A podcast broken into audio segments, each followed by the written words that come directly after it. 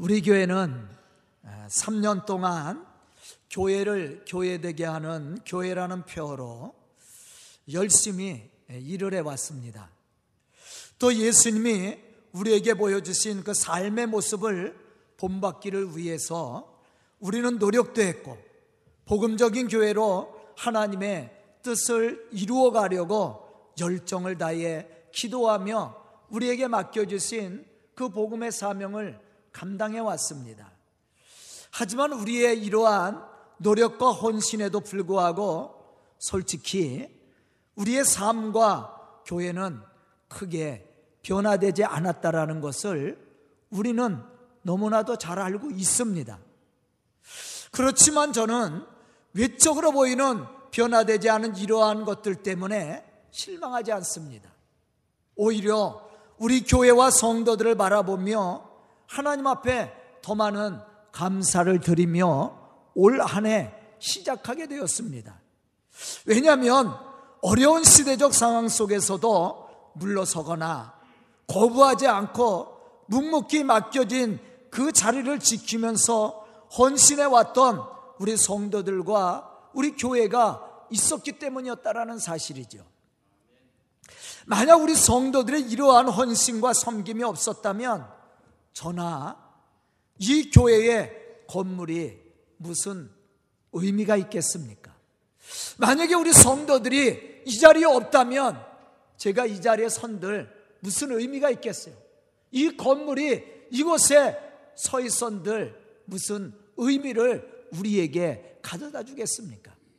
이 건물이 중요하고 또 제가 이곳에서 설교하는 것이 중요한 것은 여러분이 있기 때문입니다.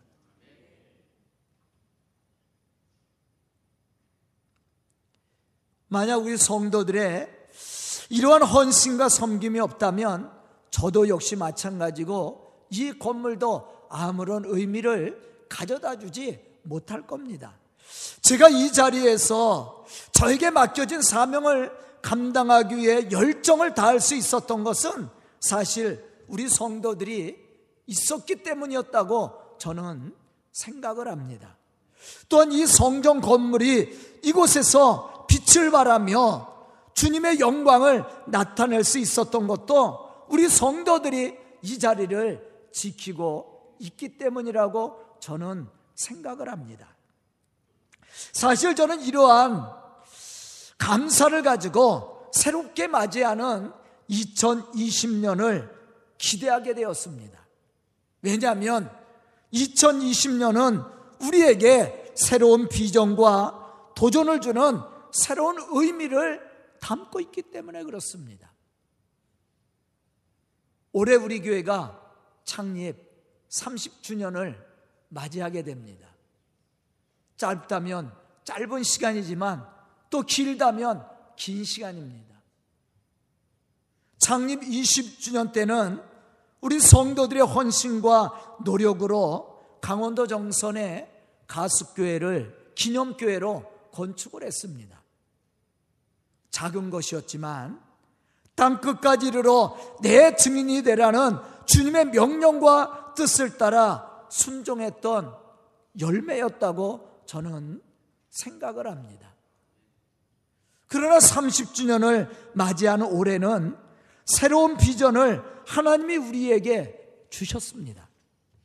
그것은 미래를 이끌어갈 다음 세대를 준비하는, 준비하라는 주님의 명령이죠. 하나님의 일은 우리 세대에서 끝나서는 안 됩니다.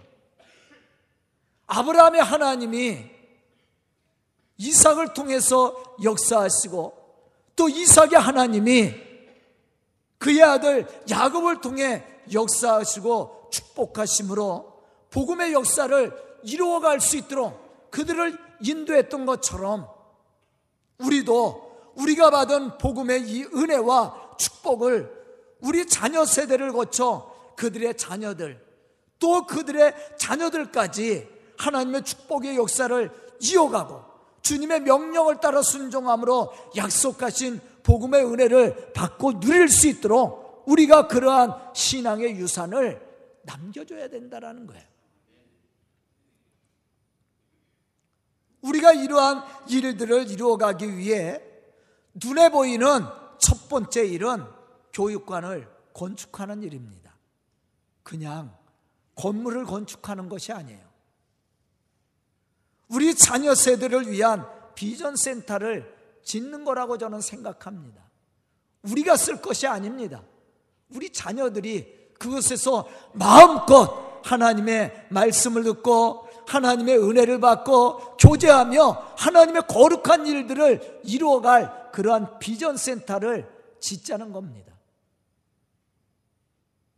우리보다 더 좋은 환경에서 하나님의 은혜를 받고 나눌 수 있는 공간, 이러한 비전센터를 짓자는 것이에요.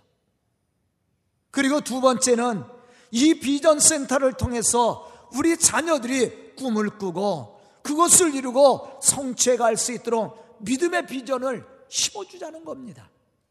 그러기 위해서는 우리들의 기도가 필요합니다.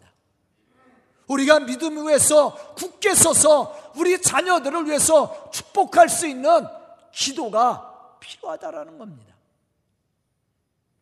하나님은 지금도 우리 가운데 살아 역사하고 계십니다. 저는 이천이십 년을 맞이하며 큰 기대에 부풀어 있습니다. 왜냐하면 하나님이 우리 세대에서 끝나지 않고 우리 자녀들을 통해서 일하실 것을 저는 믿고 있기 때문입니다. 하나님이 사실 어떻게 역사하시고 일하실지 우리는 모릅니다. 우리 자녀들이 하나님 앞에 어떻게 쓰임받을지 우리는 잘 모릅니다. 만약에 그것을 알고 있다면 준비해서 주겠지요. 그러나 우리는 잘 모르고 있어요. 그렇기 때문에 우리가 우리 자녀들을 위해서 준비해야 될 것이 뭐냐면 기도입니다. 그들의 미래를 위해서 기도하는 겁니다. 그들의 꿈이 주님 안에서 이루어질 수 있도록 축복하며 기도하는 거예요. 왜냐하면 우리가 기도할 때 하나님은 우리 속에 역사하기 때문에 그렇습니다. 그럼 우리가 어떠한 신앙의 모습을 가지고 미래를 이끌어갈 다음 세대인 우리 자녀들을 위해서 준비해야 될까?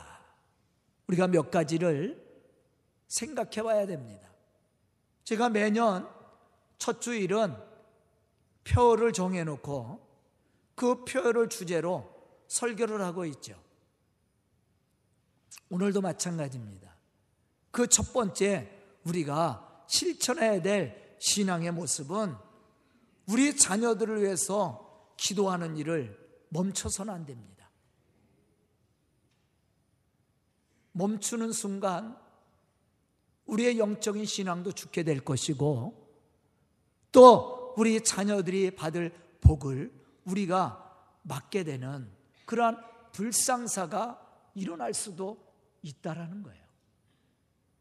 누가복음 이십삼 장 이십팔 절에 보면 예수님이 십자가를, 십자가를 지고 골고다 언덕으로 나가실 때 슬피우는 여자들의 무리가 예수님을 따라갔습니다. 그때 예수님은 슬피 우는 여자들을 향해서 이렇게 말씀을 하셨어요. 예루살렘의 딸들아, 나를 위해서 울지 말고 너희와 너희 자녀를 위하여 울라. 그렇게 말씀을 했어요. 사실 이 말씀은 자신들과 자녀들의 죄를 위해서 울라는 거예요. 왜냐하면 죄의 문제가 해결되지 않으면 영원한 멸망과 슬픔을 당할 수 있었기 때문에 여기서 한 가지 우리는 지혜를 얻을 수 있어야 됩니다. 그것은 우리 자녀들이 잘 되고 하나님의 은혜와 축복 속에 살기를 원한다면 우리 자녀들을 위해서 기도하는 일을 멈춰서는 안 된다라는 거예요. 그 첫 번째 이유는 우리 자녀들이 죄 가운데 살지 않도록 기도해야 됩니다. 또한 그들이 하나님의 은혜와 축복을 받고 살 수 있도록 축복하는 기도를 드려야 된다는 거예요. 예수님이 울며 따라오는 여인들에게 말씀한 것도 바로 그 내용입니다. 나를 위해서 울지 말고 너희와 너희 자녀를 위해서 울라고 그랬어요. 다시 말하면 너나 네 자녀들이 죄에 빠져서 영원한 멸망의 길로 가지 않도록 슬피 울며 그들을 위해서 기도하라고 말씀을 했던 겁니다. 우리도 마찬가지예요. 우리가 왜 우리 자녀들을 위해서 기도해야 됩니까? 물론 그들이 복을 받기를 위해서도 기도해야 되지만 그들이 죄 가운데 빠지지 않도록, 불신앙에 빠지지 않도록, 그래서 영원한 형벌을 받는 그러한 불상사가 일어나지 않도록 기도하라는 거예요. 그것이 우리가 감당해야 될 신앙의 모습입니다. 성경에 보면 자녀들을 위해 기도했던 사람들은 기도를 하나님이 들어주시고 그들의 자녀들을 축복해 주었던 것을 발견할 수가 있습니다. 사무엘상 일 장 이십육 절로부터 이십칠 절에 보면 한나의 고백 속에서 우리는 이러한 사실들을 발견할 수가 있어요. 한나가 이르되 내 주여 당신의 사심으로 맹세하나이다. 나는 여기서 내 주 당신 곁에 서서 여호와께 기도하던 여자라.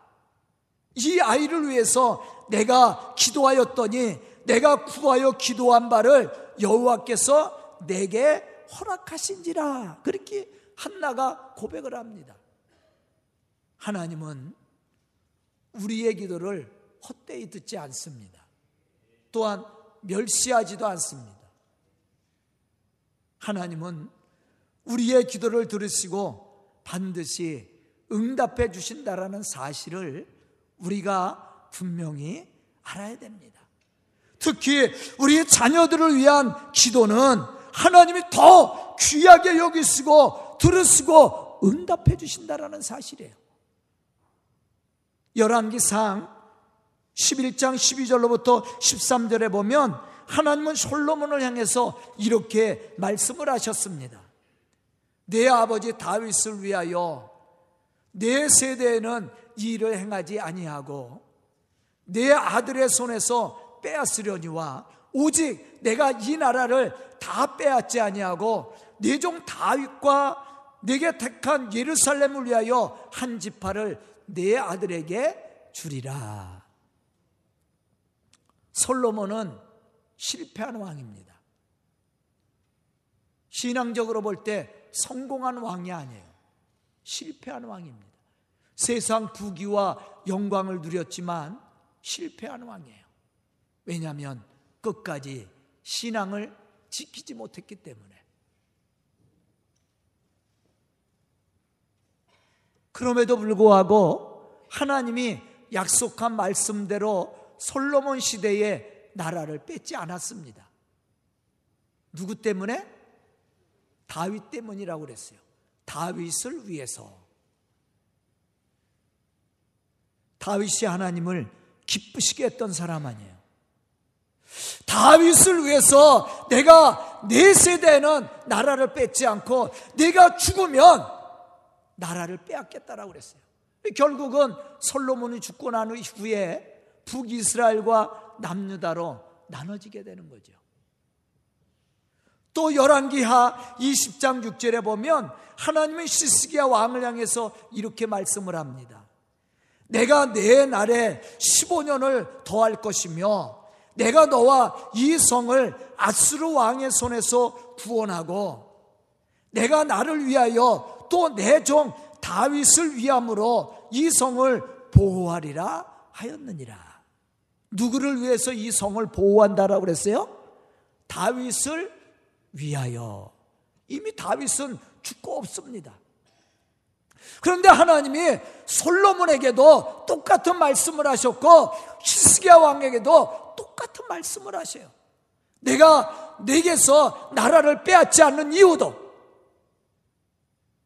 내가 이 성을 보호하는 이유도 다윗을 위해서라고 얘기했어요. 왜냐하면 하나님이 다윗과 약속한 것이 있습니다. 그 약속을 하나님은 지키시겠다라는 거예요. 그 자녀들이 잘못을 했지만 그럼에도 불구하고 다윗을 생각해서 하나님이 그 약속을 지키시겠다라는 거예요. 이 말씀 속에서 우리가 지혜를 얻어야 됩니다. 우리가 왜 자녀들을 위해서 기도해야 되고 축복해야 되는지 그 이유가 여기에 있어요. 혹시 우리 자녀들이 잘못을 한다 할지라도 우리가 하나님의 말씀 앞에 바로 서서 우리가 하나님의 선한 일을 행하며 하나님의 거룩한 일들을 이루며 우리 자녀들을 위해서 기도한다면, 하나님이 우리를 기쁘게 받아주신다면 그 축복이 우리 자녀들에게 이어진다라는 거예요. 그래서 기도하는 겁니다. 하나님은 우리의 기도를 듣고 계셔요. 뿐만 아니라 그 기도를 이루시기 위해서 우리 속에 역사하시고 축복해 주신다라는 사실입니다. 열왕기하 이 장 십 절에 보면 엘리사가 엘리야 선지자의 엘리사, 엘리야 선지자를 요단강 건너편까지 쫓아가지요. 그때 엘리야 선지자가 엘리사에게 얘기합니다. 네가 나에게 무엇을 구하느냐 말해보라. 그랬더니 엘리사가 뭐라고 그랬어요? 갑절의 능력을 받기를 원합니다. 그러니까 엘리야보다 갑절의 능력을 구한 거예요. 그때 엘리야 선지자가 엘리사에게 이야기를 합니다. 내가 어려운 것을 구하는도다. 어려운 것을 구한다라고 그랬어요. 그러면서 엘리사에게 이렇게 얘기합니다. 그러나 나를 내게서 데려가시는 것을 네가 보면 그 일이 내게 이루어지려니와 그렇지 않으면 이루어지지 아니하리라. 아멘. 여기에 중요한 핵심이 있습니다.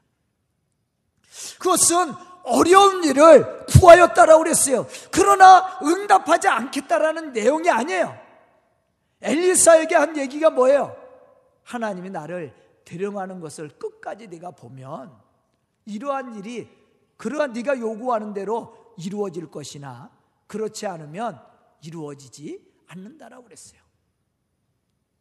왜 우리가 기도를 멈춰서는 안 되는 이유가 여기에 있습니다. 우리가 기도를 멈추지 않는 한 하나님은 우리 속에 역사하셔요. 하지만 우리가 기도를 멈추는 그 순간 하나님은 우리 속에 안 계십니다. 이 사실을 우리가 알아야 돼요. 문제는 뭐예요? 믿음의 믿음.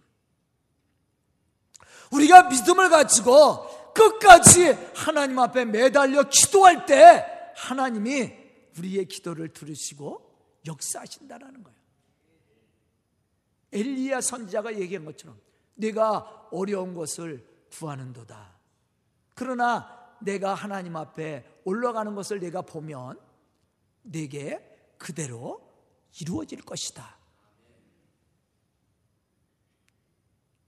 우리는 기도하다가 실망할 때 많이 있죠. 실망할 거 없어요.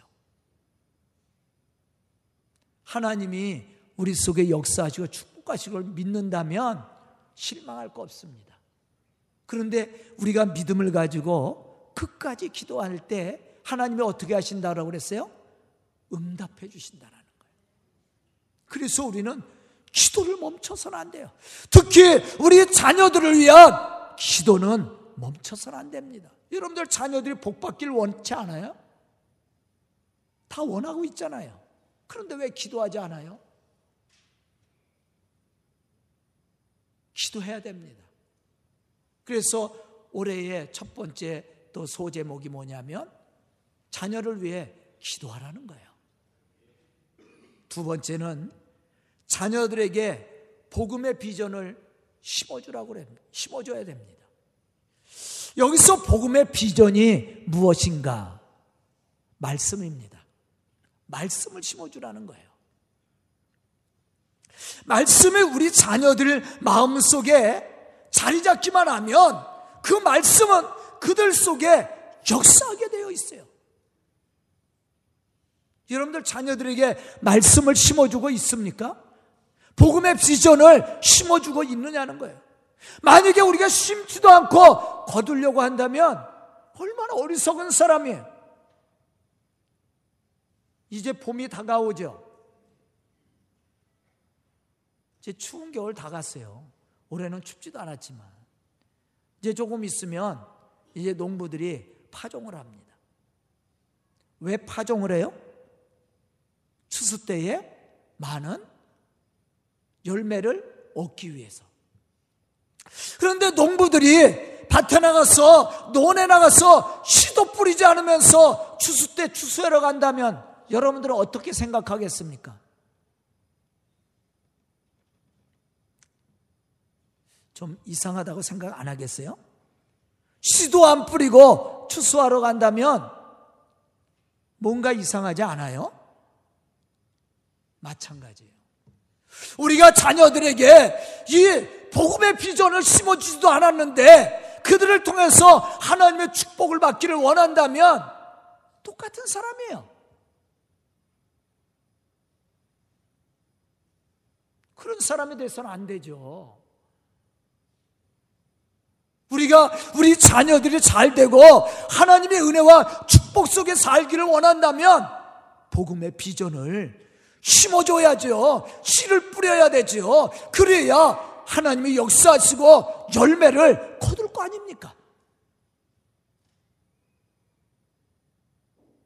본문 말씀을 보면 이렇게 말씀하고 있어요.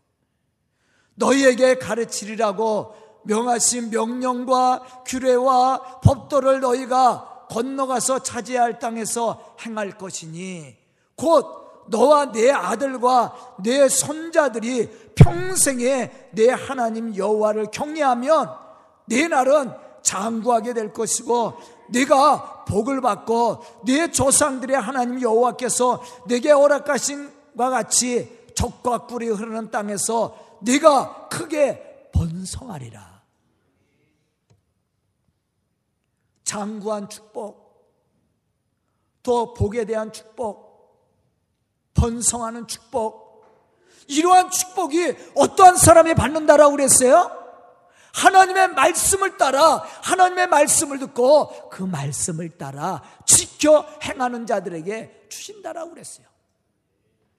그러면서 말씀한 것이 뭐냐면 내 자녀와 손자들에게 여호와를 경외하는 법을 가르치고 하나님의 말씀을, 말씀의 비전을 심어주라는 거예요. 그래야만이 그들이 들어가서 그들이 조상들이 받았던 그 축복을 그들이 또한 받게 된다라고 얘기합니다. 우리도 마찬가지예요. 우리도 우리 자녀들이 잘 되기를 원하잖아요. 그런데 우리가 자녀들을 위해서 기도하지도 않고 그들에게 복음의 비전도 심어주지도 않는다면 열매를 거둘 수 있어요, 없어요? 그들이 잘 되겠습니까? 그래서 우리가 자녀들을 위해서 끊임없이 기도해야 되고 그들에게 말씀을 가르쳐야 돼요. 신앙을 가르쳐야 됩니다. 그냥 방치해내서는 안 돼요. 그들이 자유롭다고 그래서 그들이 싫어한다고 그래서 그냥 방치해서는 안 됩니다. 그거는 죽음의 길로, 멸망의 길로 몰아넣는 거예요. 그럴수록 더 기도해야 되고 더 복음의 비전을 매일같이 심어줘야 됩니다. 그래야만 그들이 사는 겁니다.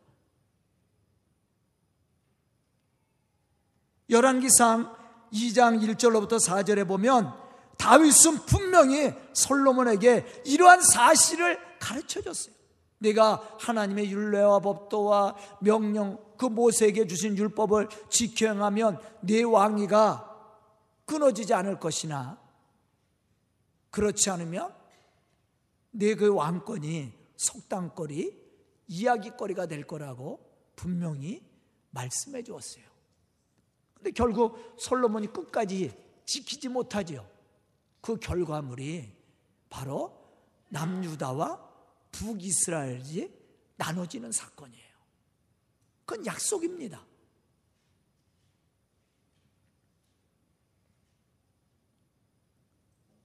우리는 이러한 전철을 밟아서는 안 돼요. 그러기 위해서는 어떻게 해야 됩니까? 우리 자녀들에게 복음의 비전을 심어줘요. 듣든지 안 듣든지 그것은 그들의 책임이야. 우리는 끊임없이 자녀들을 위해서 기도해야 되고 또 하나님의 말씀의 비전을 심어줘야 됩니다. 만약에 그들이 그 말씀을 듣고 말씀 가운데 산다면 하나님이 약속하신 그 축복과 영광을 누리게 될 겁니다.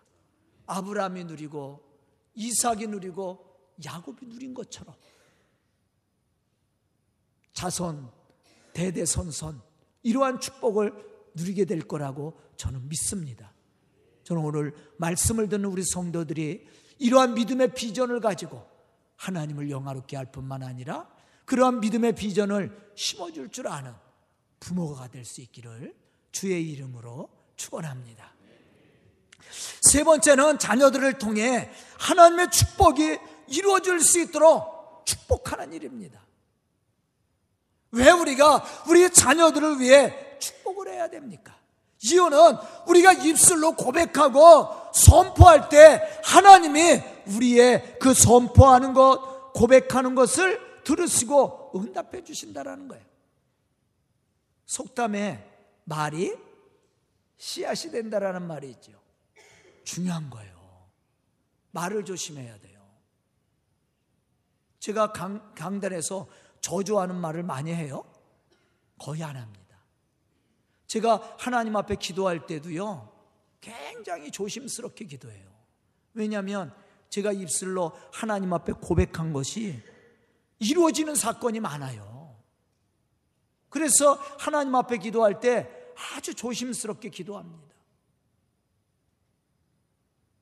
마음이 불편해도 불편한 것을 잘 얘기 안 해요.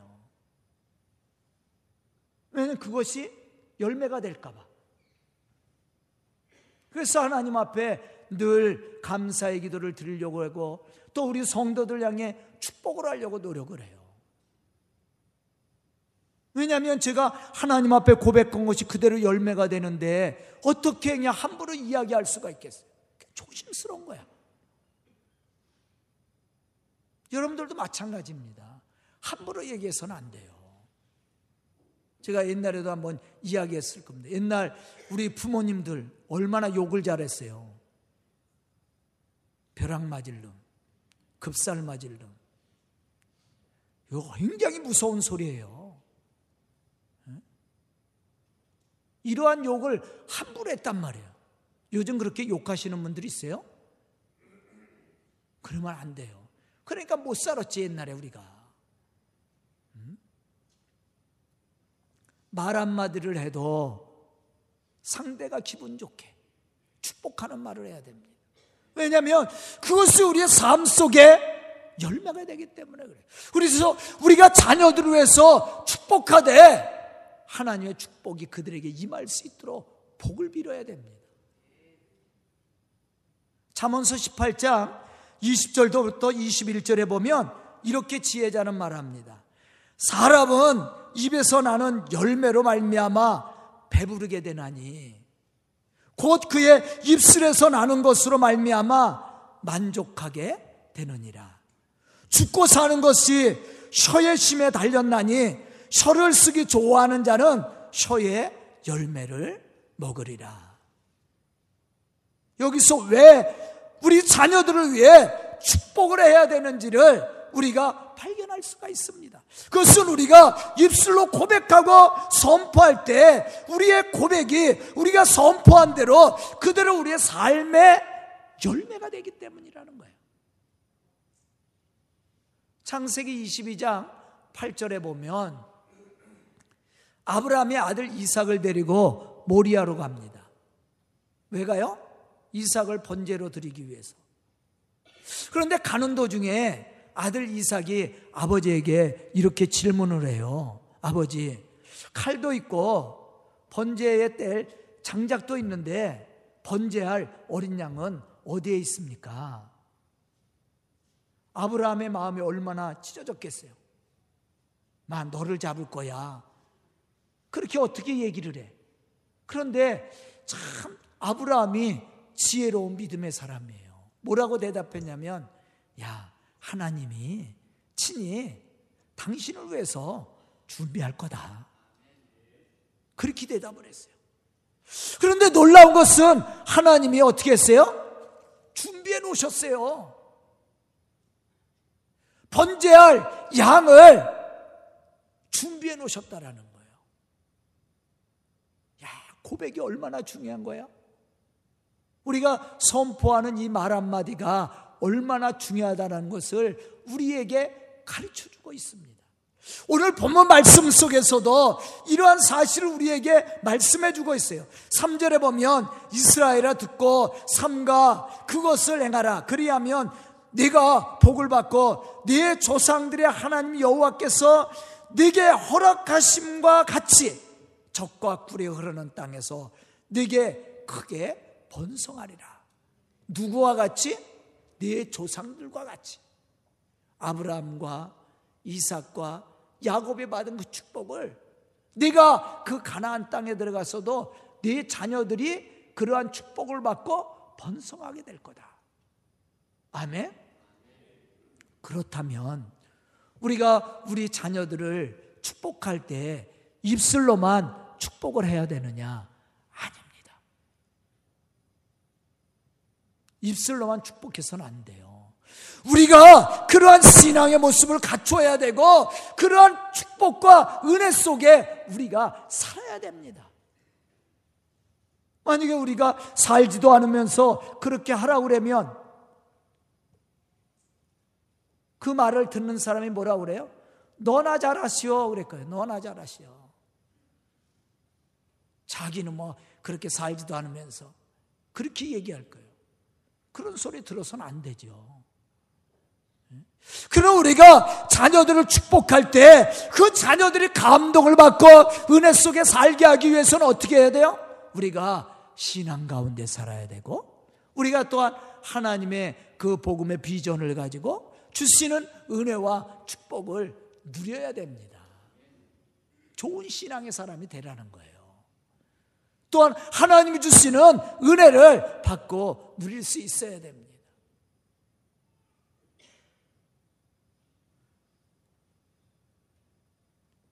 저는 우리 자녀들에게 제가 인정을 받는지 안 받는지는 잘 모르겠어요. 그런데 우리 딸이 가끔 그런 얘기를 해요. 아이, 이렇게 이제 연말이 되면 막 기부하는 사람들 많잖아요. 뭐 자선단체에 기부하고. 그러면 우리 딸이, 아, 저런 돈 있으면 우리 아빠 줬으면 좋겠다. 왜 걔가 그런 말 했냐면, 우리 아빠 주면 좋은 데 쓸 텐데. 저거 우리 아빠 주면 우리 아빠 주머니에 들어가지 않고 좋은 데 쓸 텐데. 이런 말을 해요. 그 말을 들을 때 제가 그걸 내가 달라는 얘기가 아니라, 아, 얘가 나를 인정하는구나. 이게 우리 자녀들이 나를 인정해 주는구나. 제가 그렇게 생각하거든요. 음? 제가 그래도 우리 아이들에게 잘못 보이지는 않았구나. 그런 생각이 드는 거예요. 바로 그러한 신앙의 삶을 여러분들 살라는 거예요. 그것이 자녀를 축복하는 거. 입술로만 해서는 안 돼요. 우리가 삶을 통해 하나님의 거룩한 일들을 이루어가자는 겁니다. 우리 자녀들을 축복하자는 거예요. 우리 성도들 중에서도 그런 말하는 분들 저한테 많이 있어요. 목사님에게 뭘 하면 이게 좋은데 사용한다라고 생각하는 분들 많이 있어요. 이게 감사하죠. 저도 역시 그거를 좋은 데 사용하려고 노력을 합니다. 그러한 신뢰성이 쌓여지면 우리가 입술로 고백하고 선포하는 내용이 그들에게 뭐가 되는 거예요? 복이 되는 거예요. 그래서 우리가 자녀들에게 축복을 빌라는 겁니다. 그럴 때 하나님이 우리 속에 역사하시고 우리를 지켜주시고 축복해 주신 것처럼 우리 자녀들에게도 그러한 은혜와 축복을 주십니다. 아브라함에게 주신 축복이 이삭이 받고 이삭이 받은 축복이 야곱이 받은 것처럼 우리 성도들이 그러한 믿음의 계보를 이어가고 믿음의 유산들을 자녀들에게 나눠줘서 우리 교회가 복된 교회, 복된 우리 성도들의 가정들이 될 수 있기를 주의 이름으로 축복합니다. 기도드리겠습니다. 은혜로우신 아버지 하나님 감사합니다. 이렇게 귀한 시간을 저희들에게 허락하여 주시고 또 한 해를 시작할 수 있는 귀하고 복된 성의를 허락하여 주시니 감사합니다. 우리 모든 성도들 믿음의 비전을 가지고 우리 자녀들 축복할 수 있도록 인도하여 주시고 또한 믿음의 비전들을 심어주므로 하나님의 거룩한 역사를 이루어나갈 수 있도록 축복하여 주시옵소서. 그래야 우리 교회가 우리 성도들의 가지고 복을 받게 해주시고 하나님의 거룩한 역사를 이루어나갈 수 있는 은혜와 축복도 허락하여 주시옵소서. 예수님의 이름 받들어 축복하며 기도드리옵나이다. 아멘.